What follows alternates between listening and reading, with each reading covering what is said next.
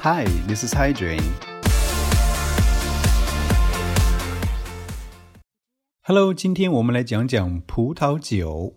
现在在国内的庆祝活动中呢，大家也越来越喜欢喝葡萄酒了。但是我会经常看到一些比较令人尴尬的一些举动，嗯，在饮用葡萄酒的时候。那今天的节目呢，就是要教大家在饮用葡萄酒的时候应该注意的一些事情，不要再在老外面前献丑了。第一个文化常识非常的重要，老外经常拿这个来说事儿，就是呢，我们中国的很多餐馆，包括一些西餐馆呢，会把红葡萄酒也放在冷柜里面去。嗯，这是错之大错。记住了，Red wine can never be cooled。红葡萄酒千万不可以放在冰箱或者是冷柜里面。Red wine can never be cooled，因为红葡萄酒是应该在常温情况下饮用。那相反呢，白葡萄酒是一定要放在冰箱里面的。所以记住了，招待老外一定要注意这一点。红葡萄酒绝对不可以放在冰箱里面去。Red wine should never be put in the fridge。第二个我们经常犯的错误就是呢，在很多地方。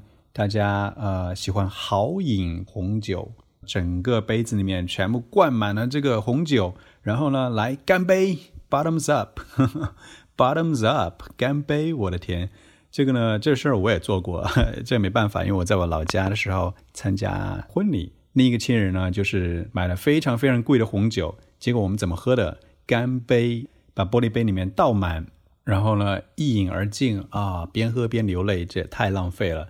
所以呢，记住这点，红酒呢从来都是用来慢慢享用的，千万千万别当着老外的面把一杯红酒咕噜咕噜咕噜一口全部喝掉，这是非常可笑的事情啊！别人会觉得说你完全没有去欣赏它的价值。嗯，所以记住了，No bottoms up for red wine or any wine，任何的酒，任何的葡萄酒都不应该干杯。第三个文化常识是关于怎么去握你的这个酒杯的。葡萄酒的酒杯的握法呢是非常讲究的，那跟酒的最佳饮用温度有关。我们上面讲过了，红葡萄酒呢是千万不可以放在冷柜的，所以你在握红葡萄酒杯的时候呢，可以用你的四个指头或者五个指头去触摸到杯子四周，可以的，没问题啊。这样的话，你的手的温度会让它变得暖和一点，也没关系。但是来了，当你在饮用白葡萄酒的时候，手一定是大拇指、中指、食指三个指头去握住那个酒杯后面的小蛮腰那里，千万不可以碰到杯身，因为你的手一碰到杯身之后的话，你的手呢会让酒的温度迅速的增加，那这是比较的不利于它的口感的。